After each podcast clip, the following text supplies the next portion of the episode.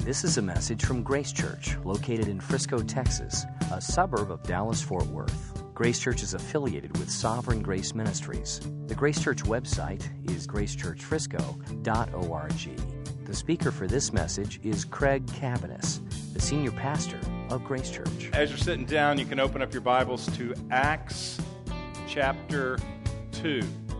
If you're uh, new to the Bible, that is in the New Testament right after the Gospels. So Matthew, Mark, Luke, John, and then Acts chapter 2.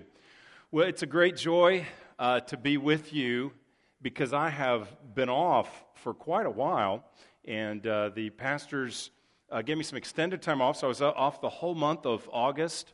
Beginning of September, I was here on a lot of Sundays, but I haven't preached in six weeks. So I've been eager, and this has just been uh, uh, I think my voice is still holding. I was hoping I just didn't like strain a vocal cord or something the first uh, service because I definitely am rusty. I don't know if this is like a bike. Once you know, you always know. You can be the judge of that after you hear this sermon. But uh, or you may have not thought I ever did know how to ride. So that's your call. But but it is great to be back with you. And uh, I had a wonderful time off. Wonderful time uh, with our family. Um, my wife Ginger and I became grandparents while I was off, so that was pretty big news. Thank you. That was pretty exciting news. And um, my daughter, Katie, is doing very well. Our grandson, Parker's doing very well, so you'll meet him in, in I don't know, soon, maybe next week or next couple weeks. I'm sure he'll be here. Um, but uh, anyway, so that was a, a, wonderful experience for us. And I'm not just saying that to draw attention to myself uh, because I would never do that. But um, do you know that today is actually Grandparents' Day? I don't know if you know this. I Googled this, and I don't know if Hallmark created this, because immediately I wanted to find out when I could get a second day, Father's Day and Grandparents' Day. And when I Googled it, I found out that it's the Sunday following Labor Day. So I never even heard of that event till the day, and now I have no living grandparents. All my grandparents are passed on, so I, I never got to celebrate that. Uh, but I'm very happy to be the recipient of said holiday. So, anyway, but that's today. So, call your grandmother or grandfather and uh, let them know you love them on Grandparents' Day. Well, we are starting a, a series today called Community. A series called Community. And um, I'm very excited about this series because, uh, first of all, I, I need it. And you can just pray for your pastors. You always want pastors teaching you that need the message for themselves, uh, because then hopefully they will apply the message and study the message and then have something to bring that's reality in their own soul. So always pray for us that way. Uh, but I'm very well aware of my need for a refresher on community. And, and I think we need it as a church. I'm going to make a, a number of in house comments today. A few times I'm probably even going to say, I'm not talking to you if you're a guest, but um, and make a number of in house comments. And I, I, think we need a refresh, refresher on the idea of community, on the biblical reality of living our lives in community together as a church. A number of reasons for that. First of all, some of us are new, and maybe you have never really thought about that too much, and um, and are wanting to take another step in building our lives together with other Christians. So maybe you're newer, you just haven't found a, a way to connect in the church yet. So I think this series will be very, very helpful. I hope so for you. Or maybe you have, but you just need a renewal in your own heart and in your own vision. Um, our church is coming up on five years old, and so a number of us have been around for a while since the beginning. And we've been around long enough for the shine of the church planting honeymoon to grow a little dull and uh, to sort of wake up and look around and say, you know what? Uh, there's sinners around here, and there are humans around here, and I found out I'm a human too, and uh, we had human issues together. And so we wake up at some point and we realize we need a fresh vision for what God is giving us and doing in our midst and calling us to in community. And so, the way I want to launch this series, which will take place over a number of weeks, is to consider the birth of the church in the book of Acts. And if you're new to the Bible, what we're going to read today is what occurs after the life of Jesus. So in the Gospels, Jesus lives a perfect life. He is God in the flesh. He comes and teaches truth, lives perfectly, and he is uh, killed. He is sacrificed on a cross. He dies as a substitute for our sins. The scripture teaches this is the main message of the whole Bible that God put our sins upon Jesus Christ and he punished our sins with his holy judgment, and he died as a substitute in our place. And so that if we have faith in him, our sins are forgiven. If we turn from our sin and follow him, have faith in him, our sins are forgiven because of what Christ did for us. On the third day, he rose from the grave, defeating the power of sin and appearing to his followers. And that's kind of how the Gospels end. The book we're looking at right now for today is the book of Acts. And so here's what happens in Acts chapter 1. In Acts chapter 1, Jesus ascends and sort of completes his work of uh, salvation, the reason he came. He ascends to the right hand of the Father where he is ruling and reigning even today. So he died, he was buried, he rose, and then he ascended to uh, be at the right hand of the Father. When, after he ascended, he poured out his Spirit, and that's what happens in Acts chapter 2, uh, where we're looking at today. A, a fascinating chapter where these followers of Jesus are together and they're praying, and the Spirit of God falls on them. They're gathered for this festival called Pentecost, and the Spirit, Holy Spirit falls upon them in a way that had not been experienced previously, and they began to speak in languages they don't know. And so there's people gathered around them because this is sort of a festival where Jews have come from all over to Jerusalem. And so people are around, around them and they hear them speaking in their home language, and they know they don't really know that language. They're Galilean, but they're speaking my home language. How do they know this? It's, it's a miracle. And they hear them proclaiming the great works of God. And so, what God is doing here is He's reversing what happened in the Old Testament at the Tower of Babel, where people were speaking one language and God made their languages all different and they scattered to different nations. Now He's reuniting people where people of different languages are gathering together around the message of Jesus Christ because. Um, they are proclaiming the great works of God. And then Peter, one of the disciples, stands up in the middle of this, and this is what he says in 217. He explains what's happening. And in the last days it shall be, God declares, I will pour out my spirit on all flesh, and your sons and your daughters shall prophesy, and your young men shall see visions, and your old men shall dream dreams. Even on my male servants and female servants in those days I will pour out my spirit, and they shall prophesy. So he says to everyone, they're saying, What is going on here? These people are speaking a language they don't know. They're talking about God. How is that possible? And he stands up and he says, The Old Testament's been talking about this for years. A prophet named Joel said one day the Spirit of God would come and all, all his people would be touched and filled by the Spirit. And that's what's happening right now. And once he has their attention and he explains there's this event in salvation history that's happening, the Spirit of God has been poured out, he then preaches to them the message of Jesus Christ because they are not followers of Christ. And so he tells them who Jesus is and what he did. And he's very blunt. He says, You killed Jesus. He was the one sent from God, and yet you rejected him and you crucified him. And they realize that the Messiah has come, the, the one who has come to forgive them of their sins, and they not only missed it, missed him, but they resisted and rejected him. And so they are cut to the heart, the scripture says. The Holy Spirit cuts them in the heart. What does that mean? It means that they are aware of their need and they say, Well, how can we now be right with God for what we have done? Resisting and rejecting his own son, Jesus Christ. And Peter tells them, well, you can believe, you can repent, you can turn from your sin, you can turn to Jesus Christ, you can believe in him, be baptized. There's forgiveness of sins offered in Jesus Christ. That's why he died. And so what happens is 3,000 of them that day turn to Christ and say, We believe in him.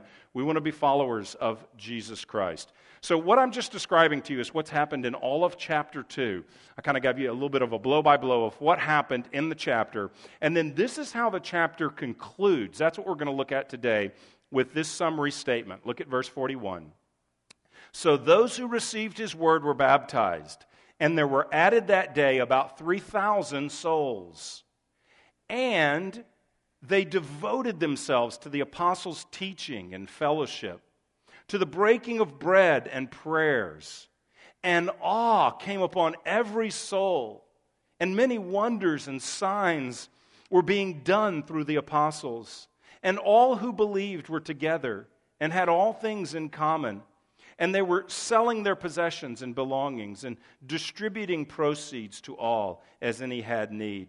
And day by day, attending the temple together and breaking bread in their homes, they received their food with glad and generous hearts, praising God and having favor with all the people. And the Lord added to their number day by day those who were being saved. Let's pray together. Lord, we thank you for this text of Scripture, and we thank you for what it reveals to us about your work by your Holy Spirit. And we pray the truths of this text would be transferred from a, a, mere history of something we read in our Bibles to more and more a living reality in our own lives as you build us together as a people for your glory. So, God, do beyond what we ask or think. Lift our eyes high to see the Savior, lift our expectations high to cherish the work of the Spirit in our midst building a community around the gospel and a community knit and joined together. So we trust you for these things. Lord, I pray that you would give me strength and clarity today, and I pray that what I communicate would serve the church and build up your people, and, uh, and that you would use this to even work in the lives of anyone here today who doesn't know you as well. We give you this time. Help us to be hearers and doers of the word. In Jesus' name, amen the reason I gave you all that context at the beginning is because I think the context is vital to this passage. I've read the passage we've just read. I think I've taught on it a number of times before, but I don't know that until this week I saw quite the level of connection between what we just read and what I told you about that went before it. Because you see, what happens in Acts 2 is we sort of have this blow by blow account of what happens on a particular day and in a particular event marking this historic pouring out of the Holy Spirit upon the people of God. And then what we have starting in verse 42 to verse 47 is this summary statement, this brief little video clip of what life looked like in that early church. They were devoted, it says, to you know, the scripture, to teaching, to fellowship, to breaking of bread, prayers. It tells us all these things that were characteristic about them as their lifestyle. And what we dare not do is take that little picture of what life was like and sort of cut and paste it and pull it out and separate it from this pouring out of the Spirit that we read before. Because, see, the reason these are joined together, these individuals' personal conversions, as Peter preaches the gospel to them, and then this picture of community life together, the reason they come right together is because the point of this passage is to show us that the Holy Spirit empowers us to live out our new life in His new community. The Spirit of God empowers us to live out our new life in his new community. You see, the Holy Spirit is not only causing people to be born again, giving people new life in Jesus Christ, he is then placing those individuals in a community of faith, a family, joining them together so that they may live their lives out together in a community. See, the big idea in this passage is that the work of the Spirit not only saves individuals, but He creates communities of individuals that know Jesus Christ.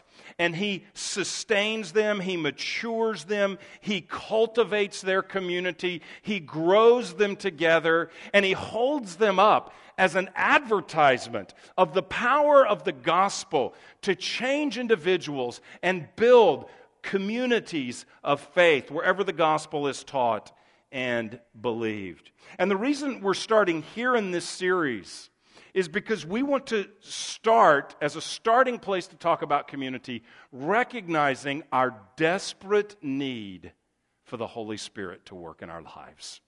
We need, if, if, if chapters 1 and 2 of Acts teach us anything, it is that the church needs the power of the Spirit to be the people, the community God has called it to be. Our vision of community should be a vision that is so great, the vision of the scripture that we just read, a vision that is so great that we cannot accomplish it on our own. That we are desperately in need of God to create something that we can't create with a five step plan.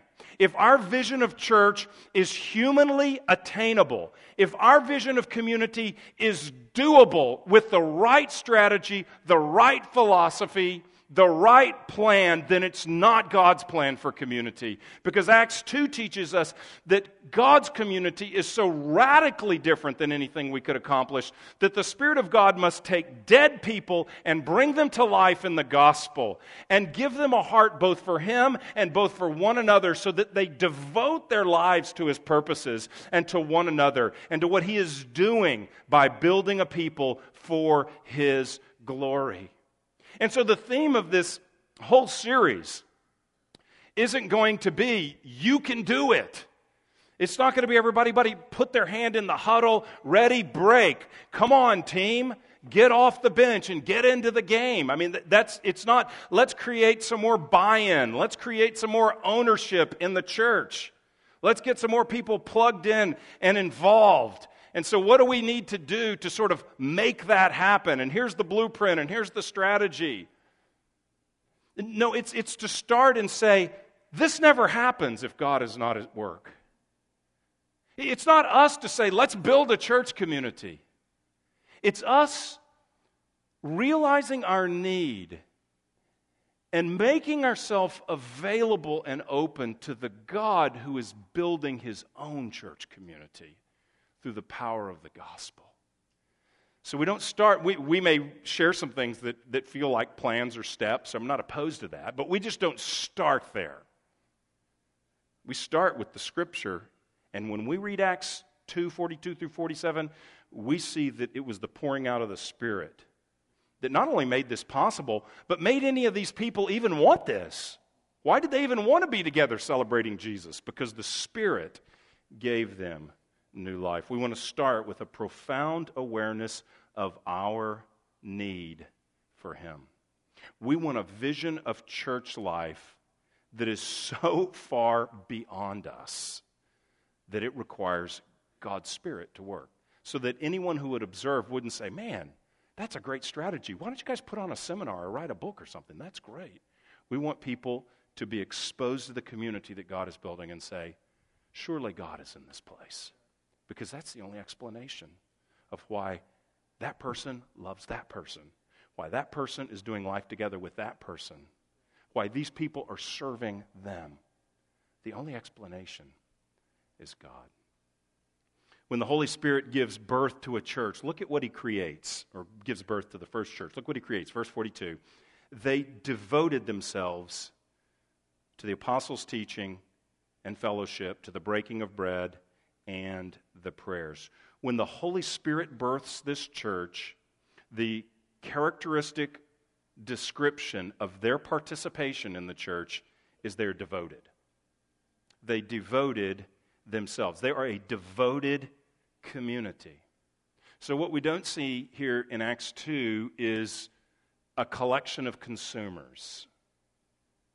A collection of consumers. What was not happening was a few folks were just popping in and attending, just sort of dropping in and getting an inspiring lesson, being entertained by the band, having a guy tell a moving story and some funny jokes, and just sort of getting some inspiration so that they could go and do their deal with Jesus for the next six days until they showed up the next Sunday to do it all over again and consume the program being offered them.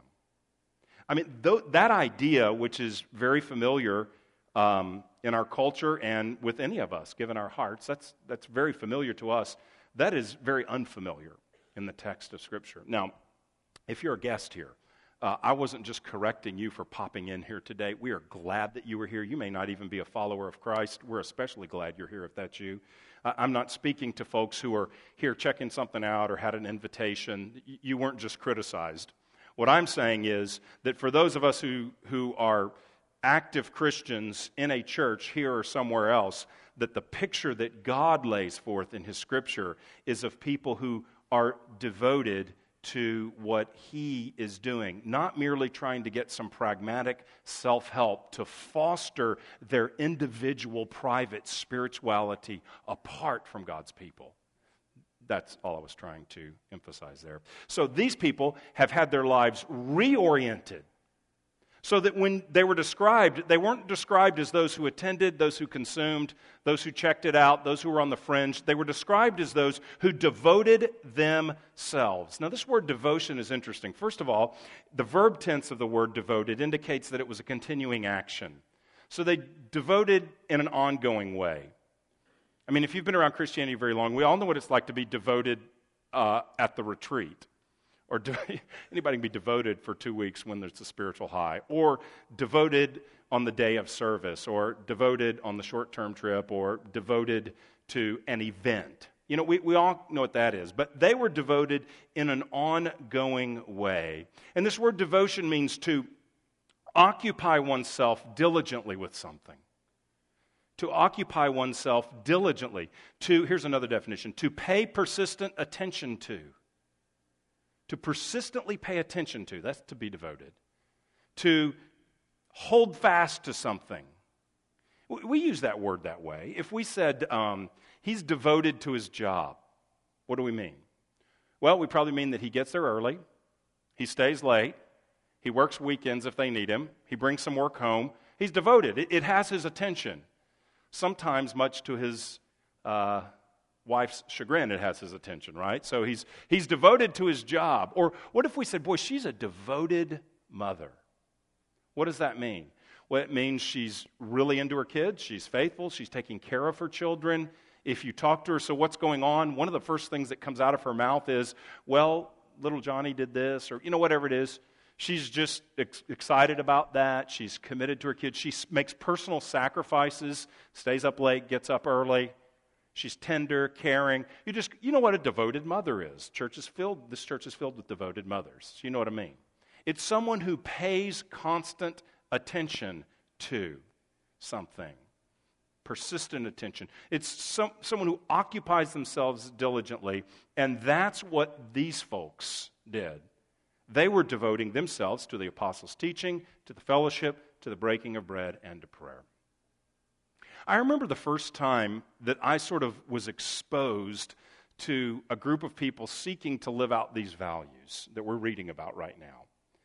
Uh, my wife and I were involved in a church, I, I think starting in about 1988, um, in Pasadena, California. That's a church that this church obviously came a lot later, but it's kind of a sister church. We're related to that church. But we walked in that church in 1988. And when we did, I, I just remember being uh, taken aback, inspired, gripped by the vision of the people and the way they lived their lives out. Now, I had been a Christian before. I knew godly people. I knew people that loved Jesus. I knew people that read their Bible, told other people about Jesus. I knew people that served in the church. So, like, seeing people involved and serve and love the Lord and have devotions and witness, and, you know, it, it wasn't like that was all brand new to me. But what was so such a stark contrast to what I had experienced in most of my life was that this was a group of people that were committed and devoted to what God was doing in their church. It was a church that is about probably about the size of our church, and they they structured their church life around small groups. I mean, they were a big enough church that not everybody could know everybody. We're the same way.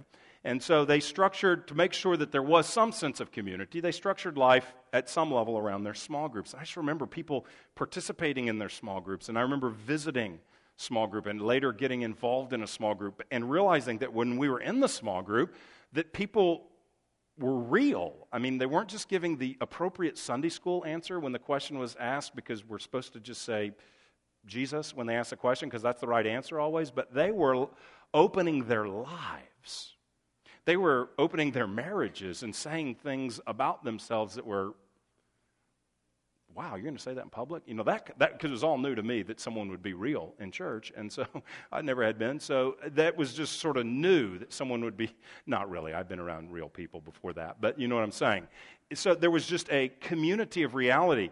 People were parenting in sort of in community such that their lives were open. Families were together. They weren't hiding things. They were in one another's houses. There was a commitment, a real commitment to prayer in the life of the church. There was hospitality. I remember very early in the church life thinking, we've been in more people's homes in you know the first few months that we're there that maybe we had been in in years in other church situations because because it was a lifestyle it was a desire let's live life uh, in, a, in a way that's in community. There was a heart for people that didn't know Christ.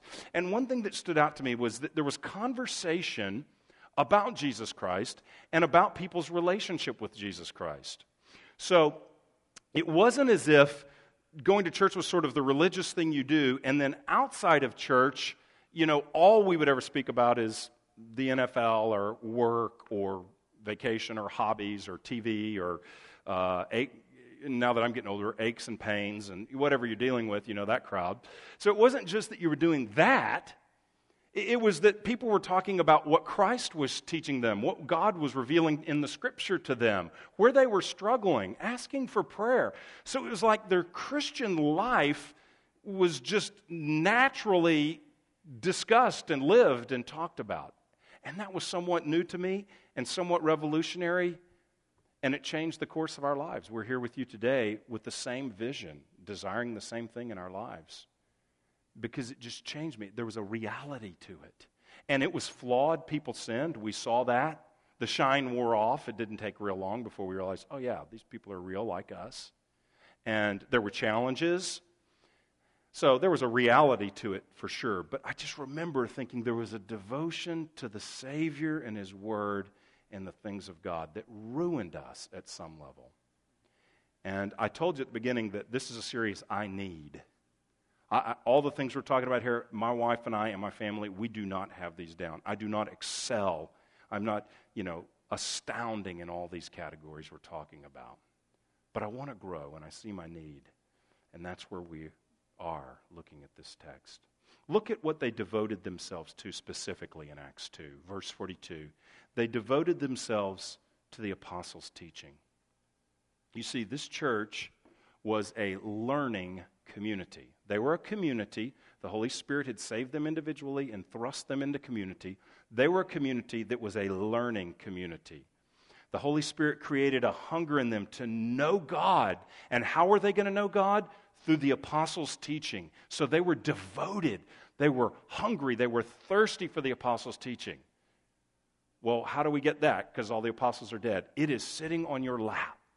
This is the apostles' teaching not every word they said, but all that we need for life and godliness has been preserved in this spirit inspired, authoritative, inerrant word of Jesus Christ that we hold in our lap today. The New Testament is the teaching of the apostles that primarily reveal to us the person and work of Jesus Christ what he has done for us, and how we, by his power, are then to live in response to who he is and what he's done. So they were a learning community. They oriented their community life around the Word of God. That's a way we could say it. Scripture was prominent in their community and in their culture and in their life together. Where were they taught the Scripture? Well, we're not told that in this passage, but we have some clues. Look at verse 46 day by day attending the temple together and breaking bread in their homes. They received their food with glad and generous hearts. So they met in the temple. The apostles may have taught there in some context early on, but they, the point is they had some type of a public meeting, and then they also met in their homes. We see in Acts 20 20, there's a statement that, that, uh, of teaching in public context and, and house to house as well. So they had perhaps some larger and perhaps some smaller environments where there was the Word of God being taught to them. And they were learning together. I just want to look at the language here. 42. They devoted themselves to the apostles' teaching. The community was devoted to community learning. Now, I am all for private learning. I would highly recommend you, as an individual Christian, cultivate a personal devotional life. I am all for that. I think it's I think it's significant to help us know the Lord, live for the Lord, uh, grow in the Lord, to read our Bibles and pray regularly, even daily. I, I think that is a. am all for that, private Bible study. I'm all for reading books. I read books all the time that help me understand the Bible. So I'm all for personal study. I download sermons, I listen to other preachers and learn uh, all the time. So I am all for any means of helping me understand Jesus Christ more, and I'm all for you doing that as well. But having said that, I want to emphasize for these folks, and I believe for us, there is to be a significant dimension of our lives that is, we are a learning community, that we are seeking to learn together. See, what's happening here in the book of Acts is they are learning and then applying and walking out their lives together. What is not going on is that they're having some kind of Sunday morning service that is there's like a learning center. They're attending a learning center where they sort of receive some, some information that they can go merely apply privately, disconnected from the folks that are around them. That's not what's happening. They are connected to the folks that are around them. And so we want to be those who are learning together and applying together in community. You are a very, very encouraging church to the pastors, to us personally. You encourage us tremendously. I, regularly, people bring me um, personal words that are meaningful. You know, thank you for teaching the Bible. Thank you for that sermon. Um, so, thank you for thanking us, okay? You're very, very grateful. And that is very meaningful. I don't want to minimize that. I'll have a receiving line here at the end. You can tell me what you thought about this morning, but I don't want to minimize that. But let me tell you what really is encouraging to, to, to us is when someone says this to me. We were in our small group on Wednesday night talking about the message and looking at the scripture that was taught Sunday morning. And I realized, you know, a sin in my life regarding to that, and I confessed that, I shared that. And then someone in the group prayed for me and encouraged me. And then this week later called and checked on me to see how I was doing. When we hear that kind of thing, that's learning and applying in community together. That way, the teaching has a shelf life. It's being lived. There's feet being put on the Word of God that we're learning, and we're walking it out. And we're not only walking it out, we're walking it out together, helping one another so that your application, and we can't be connected, each of us, to everyone in the church, I understand. So maybe our small group, our family, a few of our friends, that we're, whoever you can be connected with, and in particular in your small group, in that group, at least I can seek to know how are other people doing? How is God meeting them? What is God teaching them? What can I learn from them? What can I share with them? And we're in a learning community together. That's the goal for all of us without minimizing all the other teaching, private learning that I mentioned. Actually, you can bring that into your group and share as well.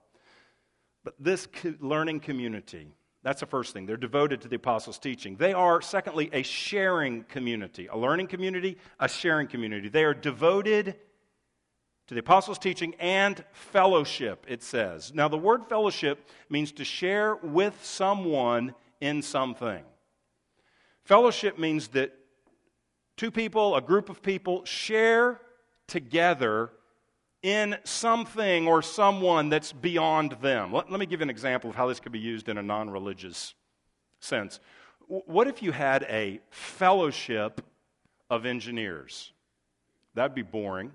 But, okay, just kidding. Just kidding. Actually, I said that same thing off the top of my head in the first service, and an engineer addressed me after the service. But he agreed with what I just said. So that.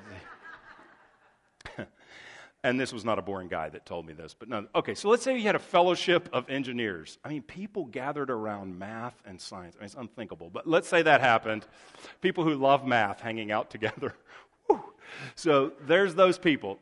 I love engineers. So, uh, engineers. Uh, what, what is a fellowship of engineers? It is a group of people that share in common a, a common vocation. They design, they build, whatever they do together. Um, that's what joins them together, and we are thankful for them. Um, but they, that's what draws them together. We're connected because we both have the same vocation and work together. Well, what is the fellowship of the church? It's not the fellowship of the engineers. It's not the fellowship of the people that like the same music, dress the same, like the same sports team, or the same race, or the same socioeconomic background, have the same hobbies. The church is the fellowship of people connected to Jesus Christ. What we hold in common is that we have met the Savior, that He has forgiven our sins, that we believe in the crucified and risen one, Jesus Christ, and that we have new life. And now we've been thrust into a church together, a community together, and we're called to walk out our Christian faith as a family, joined together, and we have Him in common. So we come together because we share in Jesus Christ together. It is a fellowship of Christ, a fellowship of the Spirit.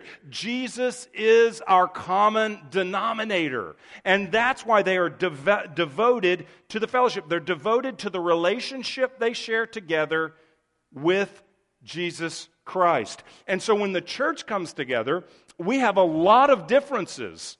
But those differences are to be muted. Those differences are to be placed in the background so that in the foreground is Jesus Christ, who we are gathering around in worship and love and sacrifice and devotion. And so we are devoted together to one another because we are co devotees to Jesus Christ in a family. So there are all kinds of differences. We have different backgrounds. We have different preferences. We have different styles. We have different races. We have different ages. We're different genders, one of two genders. But we are building our lives together in what we have, in whom we are, share a common life, Jesus Christ. And we're doing that to please Him, to build one another up, and to reach those who don't know Jesus Christ. So, in the Spirit, builds a community, he will build a people that share their lives together in Jesus Christ. And that can sound a little theoretical, that can sound a little ethereal. So, left, let, you know, lest we just sort of have a vague understanding of, yeah, we're the fellowship of Christ. See you next Sunday. Lest we think it's merely sort of a concept or a vague notion, this passage gives us some very specific ways that was experienced. You know, one is they shared meals together. So they were together. They may have been different. They may have not all been naturally best friends, but they still extended hospitality and were together. They were devoted, look at verse 42, 42 the teaching, fellowship, to the breaking of bread. Now, that could refer to communion, but I think it more broadly probably refers to meals together. And actually, even communion may have been taken around a meal in the early church. It appears that way in 1 Corinthians, that even communion was part of a broader meal. But if you look down at verse 46, he says, Day by day, attending the temple together and breaking bread in their homes, they received their food with glad and generous hearts. So the breaking of bread here is the receiving of food, probably more than just receiving the, the elements of communion. They were probably meals, full meals. And so they were together. Sharing in Christ meant sharing table fellowship meant sharing a meal. It meant sharing, they're taking it with glad and generous hearts. They're talking about their lives. They're taking an interest in one another. They're laughing together. They're getting to know one another. They're opening their homes. They're, they're opening themselves. They're opening their possessions. I mean, minimally, they're buying some food and preparing it and um, giving it to someone else, but they're doing way more than that. Look what the passage says. It says in verse 44 All who believed were together and had all things in common, and they were selling their possessions and belongings and distributing the proceeds to all as any had need. So, based on what someone's need was, they were meeting one another's needs. Does it mean that nobody owned anything and they lived totally by a common person? I don't think so because it says they met in their homes. Somebody owned a home.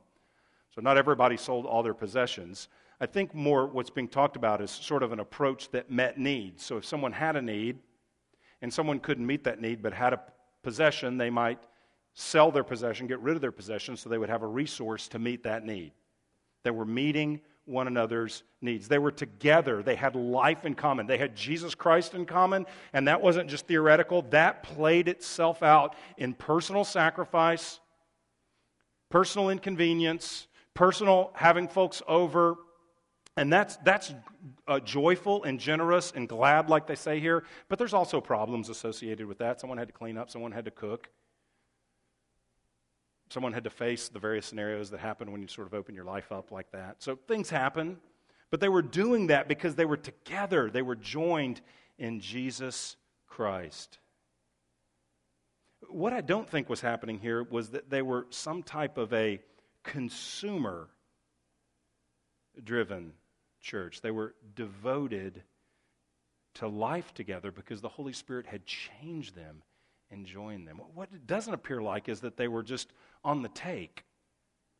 I just want to kind of show up and what's in it for me. I want to make a confession this morning. And if you're part of the church and part of a small group, you may be able to identify with this. I, love the people in my small group, in my care group, um, but there's times I don't want to go. You ever had that experience? I mean, it's Sunday night, Tuesday night, Wednesday night, whatever night you meet on, and it's a long day at work. And you get home and you are tired. Maybe you've been out several nights in a row. Maybe you're just wasted. And you think, like, the last thing I want to do is drive over to small group. Maybe you had an argument your spouse right at the time. Oh, man, I don't even. That's when you both most need to not go, by the way. But I didn't even want to go. I just want to avoid. I just don't want to be there. I didn't read my assignment. Uh, the last two meetings were kind of dull anyway. I, I think it would. I'm not talking about the people in my group, but maybe your group and the people are dull in my group, whatever. And there's like, you know, what I think would be really great would be to sit on the sofa and just watch TV. And that's just what I want to I just want to unplug. I just don't want to identify with my group. What's normally in my mind when that's going on is I'm thinking about me. I'm not thinking about the needs of those who are going to be in the group that night. I'm thinking about what I perceive to be convenient and easy and best for me, by the way. And, and what's not in that line of thinking is I wonder what needs will be there tonight that I could pray for. I wonder who's going to show up tonight with a burden that I could help shoulder and bear. I wonder what's going on in someone's life that God wants me to know about and God wants me to interact with. I wonder what I might have to share with them. I wonder what spiritual gift God might give me to bless the group or edify the group tonight. I wonder how I could make a contribution to the lives of others. And, and, the reality is that I really do need that fellowship. I'm created for that fellowship. Sometimes the thought can be, well, you know, I don't really get that much out of it. Well, the first question to ask is, who can I contribute to? That's the, that's the sense here of community. Community is not what I'm getting out of it. Community is, God, how do you want to use me to contribute to others? And secondly, I really do need it. I'm not an independent person that everybody in the New Testament is supposed to know Jesus Christ and relate to Him in a community, that the Holy Spirit's to empower them to live their new life within a community, but me. I'm the exception because those people are fill in the blank. So oftentimes, here's what happens with me is, and, and, there's a time to miss your group. I mean, if you come home, you're really sick, please don't come and, you know, cough and sneeze on everybody and get everybody else sick. Stay home and email in a prayer request. They'll pray for you, whatever. But if you're contagious, if there's a time. Obviously, you're on vacation. You know, it's an unusual circumstance. You had to work late. Of course, of course, of course. What I'm talking about here is the Holy Spirit wants to reorient our lives so that we're devoted to His Word, we're devoted to the interaction of fellowship together. And He wants to use us to live life with others. Not only were they a sharing community, sharing their lives, their possessions, everything else, they were a worshiping community. And by this, I'm referring to the points in the passage where it says um, they were devoted to the breaking of bread and to prayers. They were devoted as a people. They devoted themselves. They were devoted corporately. They were devoted as a group. They were devoted as a community to prayer. And without getting overly complex about what that means, prayer is simply this prayer is simply acknowledging our need for God and communicating to God about that. That's really what prayer is. It's just saying, You are God and I am not. Or in a community prayer, or a prayer for a friend, or a small group prayer, it, it, we're in essence saying, You are God and we are not. So would you meet my friend? Would you meet this other person? Would you help them? So you're crying out for the needs of others. Listen, I don't know the needs of others if I'm not interacting with others. I do not know them. If I'm not interacting with anybody, I don't know how I can be devoted to prayer for them, with them. So they together were devoted to prayer. Prayer is just humbling ourselves and recognizing our need, and then watching Him answer answer prayers in the life of the community. It's one of the most exciting parts about being a part of a community is that you are spurred on as you see God work in the lives of others. So we pray, we see God answer, and then we rejoice with those who rejoice. Because their joy is our joy. We're in this together. It's not just about me, it's about us. It's about together, it's about the Holy Spirit doing something so I can really take joy and really experience the favor of God, the joy of God is I'm with you and He's answering our prayers for you. Or I can weep with those who weep as well. And I can cry out and I can pray a psalm of lament and cry with you as you grieve a loss so that you don't go through that loss together. We go through that loss. I'm sorry, you don't go through that loss alone. We go through that loss together. So they were devoted to prayer prayers of joy, prayers of grief, prayers of intercession, prayers of crying out, prayers of desperation. In Acts 4, when persecution comes, it's not one guy getting picked off, it's the family crying out to God. Oh, God, help us in this time of persecution. Grant us boldness. They're in this deal together as a family, and God's answering their prayers. And not only that, it's, there's not only prayer, but there's praise. I love this phrase. Where down in verse 46, he says, They received their food with glad and generous hearts. Verse 47, praising God. They are praising God and having favor with all the people. So they are they're speaking praise. I assume they're singing praise together.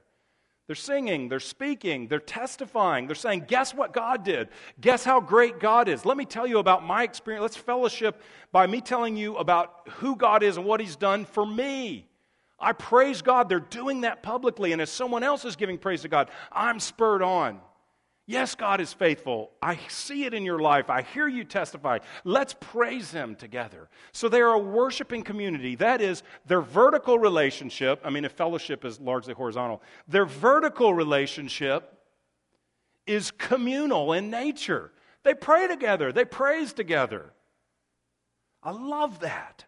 I want to be a part of that. I want to grow in that. I don't want to settle for what I'm currently experiencing in that area of my life. I believe there's more for me. I believe there's more for you. I believe there's more for us. And it is the Holy Spirit that does this, that He changes our hearts so that we together are drawn in praise and prayer. This community is saturated with an awareness of God as a lifestyle. Lastly, they're not only a worshiping community, lastly, they're a growing community. There's gospel expansion. Look at verse 47. Having favor with all the people, and the Lord added to their number day by day those who were being saved. This community is alive and it is growing. It's multiplying. There's momentum here because the Holy Spirit is doing something in them and He's adding to it. God is saving people. God is adding people.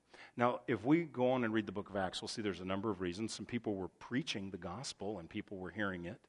Some people were personally uh, sort of doing, I mean, we see about like uh, in chapter 8, I think it is Philip and the Ethiopian eunuch. That's almost like one on one evangelism. So there's some one on one things going, testifying, evangelizing. There's preaching. All those kinds of things are happening. But because this statement, day by day, God was adding those who were being saved because this is tied to everything we just read about community devoted to teaching, devoted to fellowship, sharing their life, sharing their possessions, praising God together, eating in one another's homes, laughing, generous, glad, and generous hearts together. They're selling their possessions, they're in all, all this together stuff, and then and God's adding to them. I, I don't think it takes tremendous discernment to see, likely in many cases, people were being added as they were exposed to what God was doing in the community. Personal evangelism, yes. Personal uh, preaching, yes. Tracts, yes. Whatever to get the word of God to people, yes, yes, and yes. But there is something that is communicated about the truth of the gospel in community that isn't seen in just individual testimony. Now, I can say, we see this in the Bible, I was blind, but now I see, and testify to Jesus Christ. I was this, and now I'm that. He's done that, and here's who he is, and here's how he does it. We can give personal testimony, and we should give personal testimony. But there's things that I can't communicate in my personal testimony that are seen in a community. People who would naturally be opposed to one another or enemies joined together. In the New Testament, it was Jew and Gentile together. So, different races, different socioeconomic backgrounds, people unified together around Jesus Christ. I can't show you that if it's just me here. I can tell you about it, but I can't show you. Reconciled people together, together saying, We were apart, now we're together. A marriage restored, a broken relationship restored, people walking through a difficulty restored. Someone testifying about the faithfulness of God as other people cared for them and served them and helped them in their time of need. That communicates the love of Jesus Christ. See, I can say to a lost person, I love you, I love others, Christ has changed my heart. But he comes in or she comes in and observes the church, and you see people loving one another.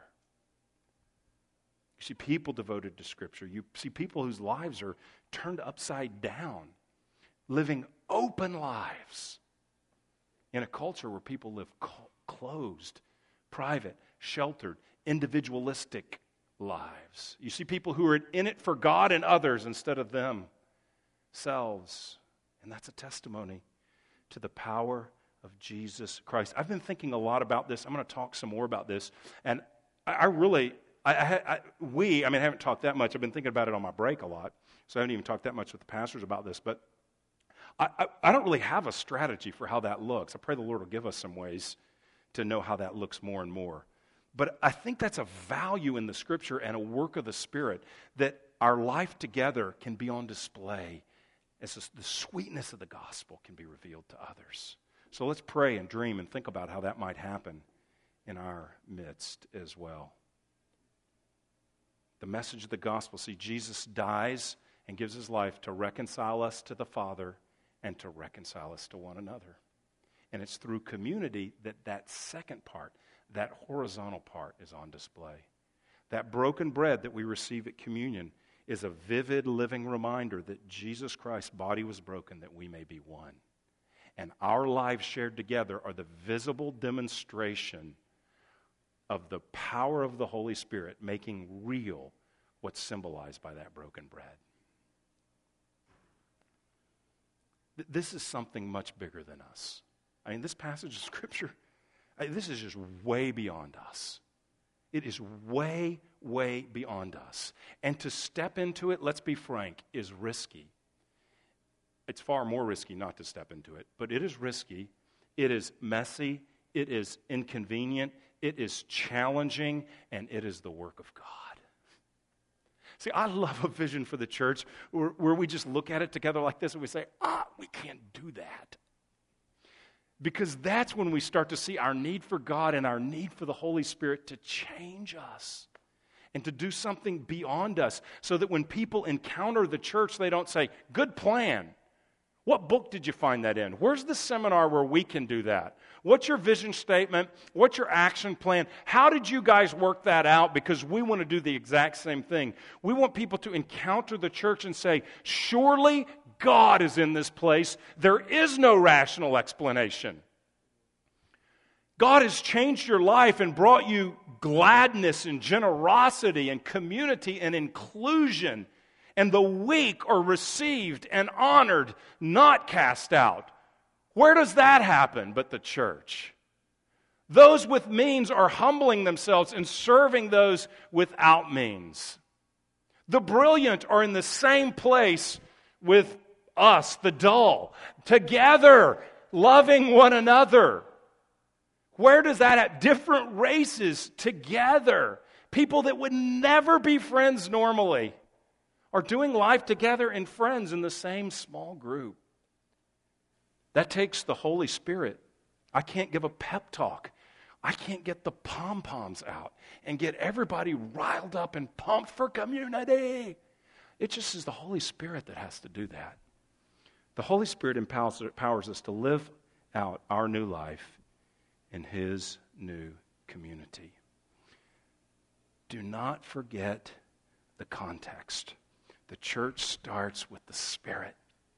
The Spirit of God is poured out. Acts 2. the message of Jesus Christ, the gospel is, comp- is proclaimed. The hearers are convicted and cut to the heart and say, What must we do? They're told to turn to Jesus Christ, repent, receive forgiveness. They're baptized, they're converted, they become Christians. It's all because the Spirit was poured out. And then they're put together and they're a community of faith. The Spirit doesn't leave at that point all of that devotion, all of that life together, all of that learning, all of that sharing, all of that loving, all of that praising and praying and serving, that's all the work of the Spirit in their midst. The Spirit of God. My prayer is in the coming weeks that the Holy Spirit will give us a bigger vision from His Scripture, that the Holy Spirit will change our desires continue to change our desires because there's tremendous community already happening in our church. It's wonderful. We could just parade up here stories of what's gone on. But I think God has more for us. God wants to cultivate a gratitude for one another. God wants us to fill it, God wants to fill us with an awe of what he's doing. God wants to redeem people that are far from him, that are dead in sin, somewhere else today. He wants to enfold them into this life of community. And he doesn't want us to cherish and, um, you know, cloister what we're experiencing. He wants it to overflow. That's what I love about the evangelism in this passage is it seems like there's a vibrant community that's overflowing to those that don't know Jesus Christ. And that's our desire, full of the Spirit, loving one another and loving those who don't know Jesus Christ. There's only one way that'll happen as we study God's Word, as the Spirit opens our eyes and changes our hearts, and as we take steps of faith, partnering with Him, working as He works within us to invest our lives in the most important thing in the universe, which is glorifying the Savior by following Him together in the community that He's called us to and taking that message to those who don't know him, all around us and all around the world. May it be by the grace of God and by the power of the Spirit. Let's pray. Lord, we love this passage. We love all the scripture because it's your voice to us. But we love these passages where we look at them and it's a stretch where we look at them and we're tempted to take the edge off and make excuses and say that was then, this is now. We love these passages because they cause us to come to our knees and say, We can't, but you can. And we want to posture ourselves as a church in this fashion that the ideals that we see in the book of Acts, that the work of the Spirit we say we see in the book of Acts, we say, Come, Spirit of God, and work in us in the same way. Mature us, grow us, change us, God. We don't want to waste our lives. We want to invest our lives in what you are doing. And we believe what we read this morning is what you are doing. And we want to see that expand so that others are being added to the church daily. This church, other churches, that, that, that you are adding people into your family. We want to celebrate that and see that. We want to see that here. God, I pray for anyone in this room that does not know you this morning, would you grant them new life? God, I pray they would turn from their sin and turn to you, that they would meet you, and that you would thrust them into this community, just as we read, and that we, we would be stirred by their new faith. God, we just pray that. So do that in the room right now. And I pray for those of us who do know you that you would stir us, that you would do a big work in our lives. Some of us in the room have tasted this kind of thing in earlier days or when we were younger, and we pray that you would restore what we've experienced and that you would make it even greater in these days. Some of us in the room have never tasted what we just read of, and it, it makes them nervous, God, fearful even. I pray that the that your peace would guard their heart and mind, and that you would open their eyes with faith to you and your purposes, and they would take huge steps of faith to open their life, open their home, open their heart, open their relationships, and include others.